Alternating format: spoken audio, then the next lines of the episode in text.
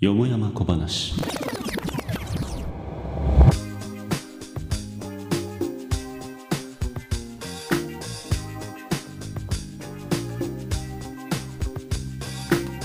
仏上騒然外談公説。話題に事欠かない情報社会。どこかで生まれてはやがて消えゆく世間話の数々。今宵も誠よもやま話に花を咲かせてはみませんか？はいということで始まりましたよもやま小話。プレゼンターのまこです。このポッドキャストはポッドキャスト番組ポケットに沼をこよなく愛する男ことまこがこの世にあふれるよしな仕事をのらりくらりと語り明かす公式裏番組です。さて、えー、こうしてね、ポッドキャストで皆さんに向けて発信することによって、日頃の鬱憤を晴らしているまこでございます。どうなんですかね、えーと、ポッドキャスト番組を、えー、収録する際にですね、まあ、どういったところにモチベーションを持つかっていうのは人によって全然違うと思うんですよね。で多くのキャスターさんが一体どんなことをね心がけているのかっていうのを僕もぜひとも聞きたいところなんですが、まあ、自分はどうかなっていうふうに考えた時にもちろんねリスナーの皆さんに自分の声だったり、えー、自分のね考ええー、あるいはね、えー、紹介するコンテンツについて、えーと、お伝えしたいっていう思いももちろんあるんですけれども同時にですね、まあ、日頃のね生活の中で、まあ、特にね仕事なんてやってるとあっという間に24時間なんて過ぎ去ってしまうわけで誰かにですね自分の考えや自分の思いっていうのを伝えるような機会ってなかなかないんですよね。っていうふうに考えるとですね仮にも、えーと、その場ですぐに反応が来るわけではないこのポッドキャストとはいえですね、えー、誰かに向かって自分の考えだったり、えー、思いっていうものを届ける行為そのものにですね、えー、非常に救いを感じていたりするわけです。まあね、そういう話をするとですね、えー、っとじゃあ一体何のためにやってんだって言われたら、まあ、限りなく自分のためにね、えー、収録しているみたいなところもあるんじゃないのかななんて思ったりします。どうなんですかね、えー、もしもね、キャスターさんで聞いている方いらっしゃいましたらですね、えー、こういったところにモチベ持ってますよっていうのを、えー、ぜひお聞かせ願いたいところですね。まあ、僕みたいなね、えーと、本当に自己愛的な理由で、えーと、配信をしている人のことをですね、まあ、この現象に何かしらね、えー、ちょっと名前を付けたいななんて思ったりする次第です。ポッドキャストを通して、えー、キャスター側が癒される、まあ、そんな現象ですね。なんすかね。ポッドキャルシシズムとでも呼びましょうかね。えー、この配信において、まあ、自分自身を愛するという思いがですね、えー、と限りなくこう満たされていくみたいなところは少なからずあるんじゃないのかな。まあ、でもね、えーと、特にね、僕が嬉しいなと思うのは、やっぱりね、ツイッターで反応が返ってきた瞬間ですね。えっ、ー、と、まあ、すでにですね、えー、こんな弱小ポッドキャストではあるんですけれども、まこばなの、えー、タグをつけてツイッターでつぶやいてくれる方も、えちらほらいらっしゃっています。えっ、と、まあ、名前もね、ぜひちょっと上げながらね、いつか収録も、えしていきたいななんていうふうに思っていますので、ぜひ皆さんもね、えどしどし、えつぶやいていただけたらなっていうふうに思います。さあ、そんなわけで、え本日もよもやま小話参りましょう。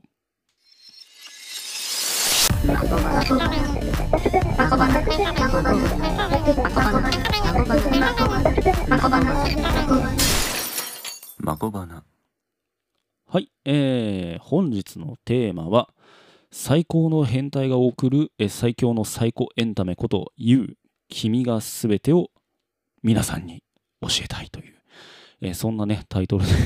え進めていこうと思います、えー、毎回ね、えー、ポッドキャストのエピソードタイトルは、え短くまとめた方がいいよっていうね、え Spotify さんの、えアドバイスをですね、Spotify じゃないか、アンカーさんのですね、アドバイスを、え全力で無視していくスタイルでやらせていただいております。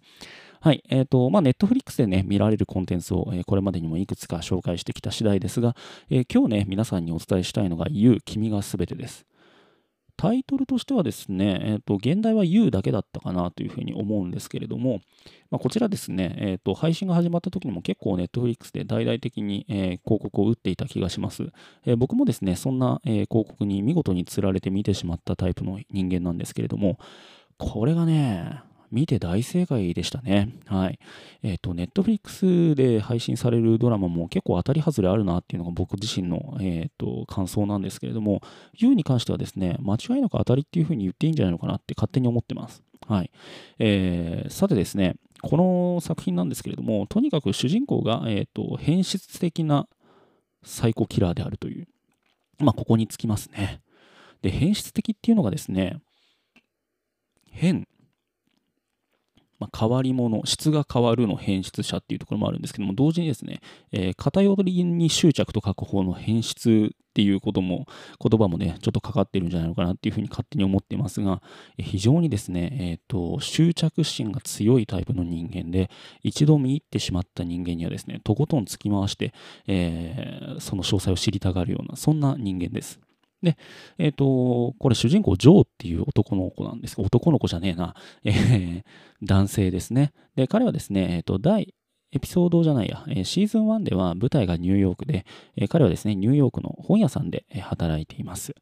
で、ジョーはですね、まあ、後々シーズン進んでいくごとにね、その背景がはっきりとしていくんですが、え非常にね、恵まれない、えー、幼少期を過ごして、えかつですね、えーと、育ての親と言ってもいいような、えその本屋さんの店主にはですね、えー、これもまたかなり極物の、えー、教育をされています。まあ、結果としてですね、彼自身のパーソナリティはかなり歪んでいて、えー、思い込みも激しく、えー、同時にですね、執着心も強いという非常に、え犯罪につながりやすいようなパーソナリティを持っています。でそんな彼がですね、えー、シーズン1のエピソード1で、え、来店した一人の女性に、え、心を奪われるシーンから物語はスタートしていきます。これがまたね、面白いんですわ。で、もちろんね、えっ、ー、と、シーズンが今、シーズン4まで、え、展開しているんですけれども、まあ、以前にもお話した通りね、人気のあるコンテンツはどんどん続いていくっていうのが海外ドラマの特徴として挙げられるんですが、やはりね、え、シーズンを重ねていくと、まあ、飽きられていってしまうので、え、どこかね、え、ストーリーにうん、変化をもたらすために様々なね、えー、設定がこう書き換わっていったり、あるいは追加されていったりっていうのが海外ドラマの常です。で、今回のね、この U に関して言うと、えー、シーズン1からシーズン4にかけて、えーと、シーズンが重なると同時に舞台がどんどん転換していくっていうのが一つ、えー、特徴として挙げられます。シーズン1の、舞台はニューヨーク。えー、日本人なら誰しもがね、えー、一度は憧れたことがある都市なんじゃないでしょうか。日本人ならって言いましたけど、おそらく日本に限らず、多くの人がですね、いつかはニューヨーク行ってみたいっていうふうに感じてるんじゃないのかなって勝手に思ってます。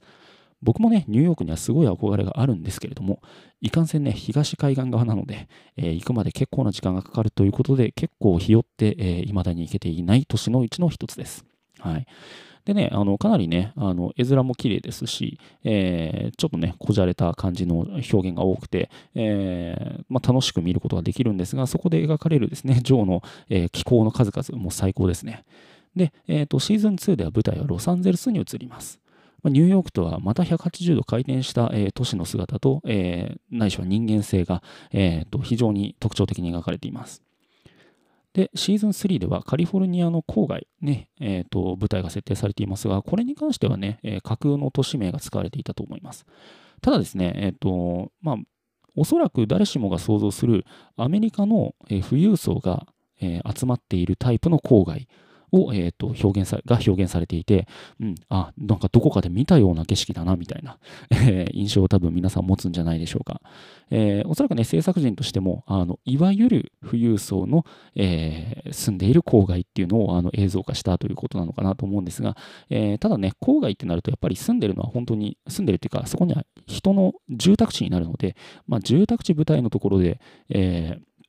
実在のね、あの、都市名を出してしまうと、おそらく何かしら、あの、住んでいる方々に迷惑がかかるっていうことを考えての、えー、架空の都市名だったのかなというふうに思います。えー、そして、えー、最新のシーズン4では舞台がイギリスに転換して、えー、物語が、えー、進んでいく。まあ、そんな感じですね。えー、舞台がガラッと変わるので、また、あの、画面に映るね、雰囲気も全然違うので、まあ、飽きることなくシーズン4まであの見進めることができています。でね、これね、感心したのは、シーズン4まで一貫してね、主人公のキャラクター像っていうのは全然変わってないんですけれども、一方でね、物語の転換に関しては全然構造が違うっていうのがね、面白いなっていうふうに思いました。まあ、簡単にまとめますと、シーズン1は変質者、まあ、変質、ここでいう変質者とか、僕がね、この、今回のこの、えポッドキャストエピソードの中で、あの変質者って言ったら、これは全て主人公のジョーのことだと思ってください。えー、または変態と呼びます。えー、シーズン1は変質者と、えー、なんて言ったらいいかな、うん、パーソナリティがあまり深くないタイプの女子っていうふうに あの言っておきましょうか。えー、トゲのない言い方をしたら、まあそんな感じです。えー、変質者と、えー、あんまりパーソナリティが深くないタイプの女の子の恋愛物語だと思ってください。まあ当然のことながらね、あの、ハッピーエンドにはなりません。はい。どのようにして、えー、主人公のジョーが、あるいはですね、えっ、と、ヒロインの彼女が、えー、破滅への道へと歩んでいくのかっていうのを、えー、我々は安全なところから固唾を飲んで見守り続けるといった構図になります。続いてシーズン2です。えー、シーズン2ではですね、えー、ヒロインが交代しますが、変態と変態の、えー、恋物語が 描かれます。これがね、非常に面白くてね、えーと、ヒロインがね、当然あの変わると、うん新しいヒロインに対してですね、どのぐらい思い入れが生まれるかっていうのが一つね、壁として横たあるんじゃないのかなって勝手に思ってるんですよね、僕は。特にですね、あのシーズン1っていうのは、あの全ての視聴者が一番初めに見るものなので、えそこで出てきた主人公だったり、その周囲の人間に関しては、結構皆さん愛着が湧く方が多いと思うんです。えそうなってくると、いざね、えーと、世代交代じゃないですけれども、えー、ヒロインないしは主人公周りの人物っていうものが書き換わった時に、うん、やっぱりあの人がいてほしかったななんていうふうにあの懐かしく思ってしまうっていう人非常に多いと思うんですよ。まあ、実際にこれをまドラゴンボール現象とでも言っておきましょうか、えー、悟空からね、ご飯に世代交代がうまくいかなかったように、世代交代だったり、えーと、登場人物の変更っていうのは、えー、非常にね、あの制作陣からすると、えー、視聴者に何かを届けるときに大きな壁として立ちはだかると思うんです。ところがですね、このシーズン2で出てくるヒロイン、ラブっていう名前なんですが、このラブがですね、一癖も二癖もあるような人物で、えー、シーズン2のエピソードを重ねていくごとに徐々に彼女の裏側っていうものが、えー、表に出てくるんですがもう何度驚かされたかわからないです、えー、こんなね人間をシーズン2でぶっ込んでくるとは到底思わなかったので、えー、最後までね驚きの連続で、え決してだれることなくシーズン2見終わることができたっていうのが、え素晴らしかったです。さて、えー、シーズン2でね、描かれるのはそんな変態と変態の声なんですけれども、えー、ここでね、あのー、ま、毒親問題みたいなのがあの結構メインで描かれることになります。でね、面白いのは、まあ、あの主人公も、まあ、ここで変態を変態って言ってるから、ヒロインもですね、えー、かなり癖のある人物なんですが、その割にですね、描かれる物語っていうのが、親子のこじれた人間関係っていう、まあ、どこかで見たようなというか、私たちが人間生活を送っていく上でですね、えー、自分自身の身、あるいはね、えーと、自分の周囲の、えー、人たちの、えー、身の回りで、え必ず目にしたような、そんなね、人間関係のもつれみたいなものが描かれるので、うん、なんかね、不思議と絵空事ではなくて、なんか自分と重ね合わせることができちゃうっていうのが面白いところなのかなって思ってます。特にですね、えっ、ー、と、U は、まあ、サイコキラーものなので、えー、こういうね、サイコキラーものっていうのは、どうしてもね、あの、身近に感じるのがちょっと難しいっていうのが、あの、なんていうのかな、作品の傾向としてあるのかなっていうふうに思うんですけれども、あの、なぜかね、サイコキラーに、あるいはその周りの人物に感情移入してしまう自分がいるっていう不思議な作品になっています。まあ、それで言うとアメリカンサイコなんかもそうなのかなっていうふうに思いますけどね。アメリカンサイコのあの、登場人物というか主人公はもうすごい、ものすごい自己愛の塊なんですけれども、彼の気候を見ているとね、なんかちょっと、うん、ちょっとわかるかもって思っちゃう自分がいたりとか、あのそんなことがたまにあったりするので、えー、アメリカンサイコもちょっとね、チェックしていただけたらなというふうに思っています。はい。えー、続いてシーズン3になるとですね、えーと、先ほども申し上げました通り、舞台はカリフォルニア州の郊外、えー、住宅地へと、舞台を移していきます。で今度はですね、まあ、さっきと同じく、えーとまあ、血生臭い物語ではあるんですが、えー、ここでメインに据えられるのがご近所付き合いなんですよね。これもまた面白かった。えー、ご近所付き合いってやっぱりね、日本でもアメリカでもですね、えー、全く文化背景の違うようなあの外国でも同じようなトラブルだったり、同じような探り合いってあるんだなって思うと、人間ってやっぱり人間なんだなっていうのをすごい実感しましたね。なんでしょうね。私たちってどうしても生きていく上で、どっか見え張ってないといけないんですかね。まあ、そんなことを言うとですね、あの僕はすごく清廉潔白でですね、えー、見えも張らない仙人像みたいな感じになっちゃうんですけども、全然そんなことはなくて、僕もやっぱりね、誰かと会話するときに、うん特にですね、えーと、距離がつかめない、距離感がつかめない、まだ関係性の浅い人の前だと、どうしてもちょっとね、見栄を張ってしまうみたいな、あのそういう傾向はやっぱりあるんですよね。何でしょうか。やっぱりね、どうしても自分をちょっとでもよく見せたいんでしょうね、人間っていうのは。あの、ある程度ね、関係が深くなって、自分の、あの、綺麗なところも汚いところも知られているような関係性になってくると、もう見えなんてどうでもよくなってくるんですけれども、そうなる前はやっぱりね、なんかちょっと、持っちゃったりだとか、うん。なんか思ってもないことを口にしてしまうなんてことは結構あるんじゃないでしょうか、皆さんも。でね、あの、ジョーたちも、あの、かなりネジはぶっ飛んでるんですが、それでもやっぱり人間なんですよ。あの、何かこう、見栄みたいなものがあの近くの人にもあるいはですねご近所さんに対してもあの必ず働いてしまって本来の自分というのを見せられないそしてそんな本来の自分を見せられない自分自身にもイライラしながらかつですね張った見栄が後々、えー、トラブル大きなトラブルの、えー、火種になっていく。うん、シーズン3はね、またシーズン1、2とは全然違う魅力を秘めたあの面白いエピソードの数々でした。さあ、そしてシーズン4です。これがね、最近あのローンチされたばっかりですね。多分3月の頭か2月の終わりぐらいでしたかね。えっ、ー、と、シーズン4が来るっていうふうに話を聞いて、ものすごくね、あのワクワクして待っていたんですけれども、同時にシーズン3のあの終わり方からどうやって話つながっていくのかなと思ったんですが、今回はですね、舞台をアメリカから飛び出してですね、イギリスに、えーと転換していきます。で、またね、ジョーもちょっとビジュアルが変わりましてですね、まあ、このビジュアルが変わった理由っていうのも、えー、おそらく皆さんがシーズン見重ねていく上であの分かってくるとは思うんですけれども、えー、大きくね、舞台が転換したと同時に展開も変わっていくんですよね。でこれまでシーズン1から3にかけて、え、主人公のジョーはですね、どちらかというと、え、物語を結構支配する存在だったんですけれども、シーズン4に来てですね、え、追い詰められる、え変態っていうあの物語の展開をしていきます。追いかけてくる過去に対して、えー、そして見えない敵に対して、えー、これまでですね、無双していたジョーがですね、一体どのように、えー、対抗していくのかっていうのを、え我々はね、え見守るような形になります。さて、ここまでのね、私のあの語り口でですね、私がいかにね、この主人公のジョーに対して、えすごく親近感だったり、応援したいっていう思いを持ってしまっているか伝わっているかと思うんですけれども、これがまたね、ユウの面白いところで、まあ、彼、一番初めにお話しした通り、変態で変質者です。そして変質的な執着心の持ち主で、えー、数々の関わる女性を不幸に陥れてしまうようなタイプなんですけれども、なぜかですね、彼を嫌いになれないんですよね。でね、これ何が面白いのかなっていうふうに冷静に考えてみたんですけれども、まあ、物語をね、一貫しているのが、あの基本的にはですね、ジョーのあの独り言というか、あのモノローグですね。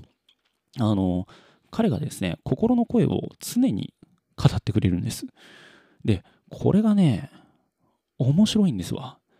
まあね、あの物語とか、まあ、映像作品においてはむしろね、表情だったり、主人公のまあそういった機微で、えーと、感情っていうものを表現するのがより高尚なものなのかなっていうふうに思いますし、えー、主人公に全てを喋らせるっていうのはね、作劇としてどうなんだっていうのはですね、えーまあ、鬼滅の刃あたりでものすごく感じるところではあるんですけれども、一方でね、このジョーの、え、モノローグに関しては、モノローグって言っていいのか分かんないですけども、もう僕は独り言って勝手に呼んでますが、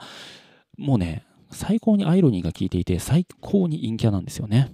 はい。もうこれがたまらないんですよ。えー、彼の周囲にはですね、不思議なことに陽キャが集まってくるんです。で、彼はね、決してそういうタイプの人間ではなくて、えー、人との距離感をいかに測るかっていうところの難しさを感じていたり、あるいはですね、えーと、薄っぺらい、えー、軽薄な人付き合いっていうものをものすごく苦手としているんです。ところがね、えーと、そういった彼の周りに、えー、なぜか対極にいるような人物がどんどん集まってくることによって彼はへきへきとするんですがそれが全てね心の声に出てしまうんですよねえー、その一言一言が本当に皮肉が効いていて最高に面白いです。で、またね、えっ、ー、と、陰キャはですね、まあ、僕も陰キャ代表としてお話ししたいんですけれども、えー、陽キャに対してですね、まあ、すごく軽薄で中身がないみたいな風な印象を日頃から持っているんですが、それが時としてね、えーと、ただの強がりのあの裏返しであることもあったりします。まあ、実際そうじゃないですか。えー、明るくて人付き合いが上手な人の中にも、当然のことながら、えー、と非常に芯が強くて、えー、自分自身の哲学を持っていて、また人との付き合いっていうものを心から楽しんでいる、そんな人もいるわけです。で、たまにね、そういう人に無事当たった時ね、ジョーはね、敗北するんですよね。で、この精神的な敗北が 非常に面白くて、えー、さっきまでボロクソ言ってたはずなのに、あの急にボロボロと泣き始めてね、えーと、その出会いに感謝してしまったりだとか、まあなんかね、このジョーのあの達観してるようであの決して人間臭さを捨てきれてないようなところがまた愛着が湧いてしまうんでしょうね。でもう一個ねジョーの人間像についてここ面白いなっていうふうに思ったところがサイコキラーって大体人間離れしていること多いじゃないですか。まあ、例えばですね、えーと、極端な完璧主義者だったり、えー、あるいはですね、えーと非常に頭脳明晰で頭が回ったりだとか、まあ、特にですね、アメリカで実際にあった猟奇殺人事件の犯人なんかでも、えーと、なんかサブカル的な人気を博しているような犯人っていうのは、大体あの頭脳明晰なあの傾向にあります。まあ、僕はですね、犯罪者のファンになるっていう心理は全くわからないんですけれども、まあ、確かにですね、あの何かこう作品の、えー、作品作りのアイデアにする上では、そういった人物の方が、あのどちらかというとね、あの作りやすいのかなというふうに思うんですけど、ジョーはですね、全然そんなことないっていうのがね、これもまた U の魅力の一つなのかなって思うんですよね。で、彼がこのえー、シーズン1から4にかけてですねあの関わってしまういくつかの殺人なんですけれどもあの完全な行き当たりばったりで えー、起きるたんびにジョーが狼狽するっていうところがもう本当に最高です。なんかね、どこか抜けてるんですよ。だから完璧じゃない彼があのなぜ逃げおおせているかっていうとかなりそれはですね、えっと、運が、えー、占めてる要素が多いっていうのがこの面白いところででまたねそんなあの若干なんかなんていうのかな、一人語り、あの独り言、モノログの中では、なんかすごく達観して、僕はちょっと世俗と離れている、違う人間なんだみたいなアピールをしているジョーが、いざね、えーと、トラブルに巻き込まれるとあのとてつもなくですね焦りながらあの泥臭いあのことをしなければならなくなるっていうようなそういった描写もまたねなんかジョーという人間に、えー、どこかあの共感してしまうところがあって、えー、彼の人気につながっているんじゃないのかなっていうふうに思います。いやしかしね本当にね面白いドラマっていうのに最近僕は恵まれていてあの早く次は見たいなっていうふうに思えるものってたくさんあるんですけれども YOU はそのうちの、えー、一つですね。で、またね、僕はね、優に惚れ込んでいることの証明としてですね、えー、エピソードが、あの、新エピソードがね、公開されてから、あの、しばらく見なかったっていうことですね。これは一体なぜか。まとめてみたいからなんですよね。はい。あの、ネットフリックスなんかもあのそうなんですけれども、新しいね、シーズンが公開された時に、エピソードの公開がですね、まあ、順次っていうことが多いです。で、そうなってくるとね、あの、続きが早く見たいのに見れないっていうようなことがよくありますよね。えー、僕はね、そうならないようにね、すべてのエピソードが公開されてから見たいっていうふうに思ったので、えー、結構結構待ってですね、えー、エピソードがだいぶ溜まって、あ、これならね、追いつかないで済みそうだなっていうタイミングで見始めるっていうようなことをよくやります。ユーに関してはですね、思い入れが強いので、やっぱりね、かなり我慢をさせていただきました。まあ、シーズン4、えー、と僕はね、まだ続きが気になる状態で途中までしか見れていないので、まあ、結末だとか、えー、これから先の展開について深い話はできないんですけれども、シーズン1から3の展開から大きくね、えー、と物語の、えー、構図を変えてきたこのシーズン4、えー、今後の展開にものすごく期待を寄せていますので、え、最高のエンディングを制作陣の皆さんには期待しております。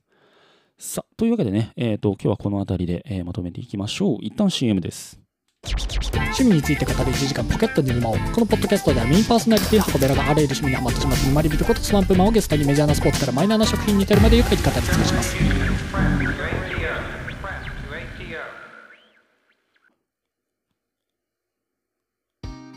はい、ということでね、えー、と前回はアイゾンビ、えー、その前はグッドプレイス、えー、その前の前はね、えー、ブラックミラーと、えー、結構最近はね、海外ドラマの紹介を、えー、メインにさせていただいております。まあ、次回、あとは、まあ、次次回ぐらいまではね、ちょっと、あの、そんなものを触れていきたいなっていうふうに思っていますが、僕がね、地味にね、ネットフリックスのコンテンツで、えー、特に注目しているのがドキュメンタリーです。びっくりするほどですね、ネットフリックスで見れるドキュメンタリーって、完成度高いのが多いんですよね。で、これ、なんだろうな、特徴として、まあ、後々ね、あの本格的に触れるときにあの言いたいなというふうには思っているんですけれども、エンタメ特化してるんですよね、ドキュメンタリーが。しっかりね、視聴者を楽しませようとする努力っていうものが、あの隅々まで行き渡ってるっていうのが面白いなっていうふうに思います。日本のドキュメンタリーすべてがとは言わないんですけれども、大体ですね、あのニュース番組とかで特集組まれたりだとか、あるいはですね、えっ、ー、と、まあ、ドキュメンタリーシリーズとして、まあ、NHK あたりであの放送されるやつを見てみると、まあ、学術的な関心だったり、まあ、あの非常にですね知的好奇心はあの刺激してはくれるんですけれども一方でねあのこのネットフリックスであの公開されているようなドキュメンタリー、まあ、海外ドキュメンタリーに比べるとまたなんかねドキュメンタリーの捉え方がそもそも根本から違ってるんじゃないのかなっていうふうに思うんです。で特にですね日本のドキュメンタリーを普段見てうんドキュメンタリーって肌に合わないなっていうふうに思っている人がいらっしゃったらぜひですねネットフリックスで海外ドキュメンタリーに挑戦してみるのを、えー、お勧めしておきます。僕はですねこの海外ドキュメンタリーを通してドキュメンタリーの面白さっていうものに、えー、かなりですね胸を打たれて、まあ、それ以来ですね、えー、日本のドキュメンタリーもこれまで以上にね、え視聴するようになっていますまたですね、ちょっと海外コンテンツばっかりあの触れてもしょうがないので、えいずれはですね、日本のコンテンツ、映像コンテンツに関してもちょっと触れていけるような機会があったらな、なんてことも、えちょっと最近思い始めました。えー、ぜひですね、今後のよもやま小話も、え継続的に、え注目していただけるといいのかなって思います。ぜひとも、え今後ともよろしくお願いします。さあ、そんなわけでお聞きいただきましたのは、えよもやま小話、最高の変態が送る最強の最高エンタメこと、言う君がすべてを皆さんにお伝えしたいでした。番組では皆様からのご感想をお待ちしております。ツイッターにてハッシュタグ、まこばなをつけてつぶやいてください。なお、公式ツイッターアカウントはよもやま小話で検索。どしどしフォローしてください。簡単な投稿フォームを用意しておりますので、そちらにもご感想いただけると幸いです。この番組は Apple Podcast をはじめとする主要なポッドキャストアプリで配信しております。本日のお相手はまこでした。それじゃ、またね。